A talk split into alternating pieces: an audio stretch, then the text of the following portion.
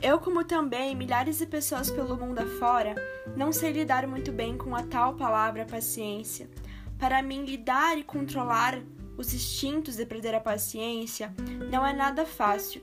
Eu achava que controlar e agir da forma certa, sem se estressar ou se alterar até ficar sem paciência, era uma coisa só para os sábios. Bom, isso era só o que eu achava.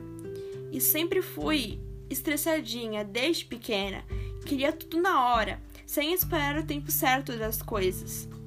Isso muitas vezes me chateava e me deixava sem ter o que pensar. E de um tempo pra cá, principalmente nesse momento de quarentena, que ficamos a maioria do tempo em casa, comecei a ler sobre e percebi que não valia a pena se estressar e perder a paciência por coisas bobas. Percebo o quanto me fazia mal, e não só a mim, e sim as pessoas que gostam de mim que passam a maioria do tempo comigo. E desde então, comecei a controlar isso e me faz muito bem.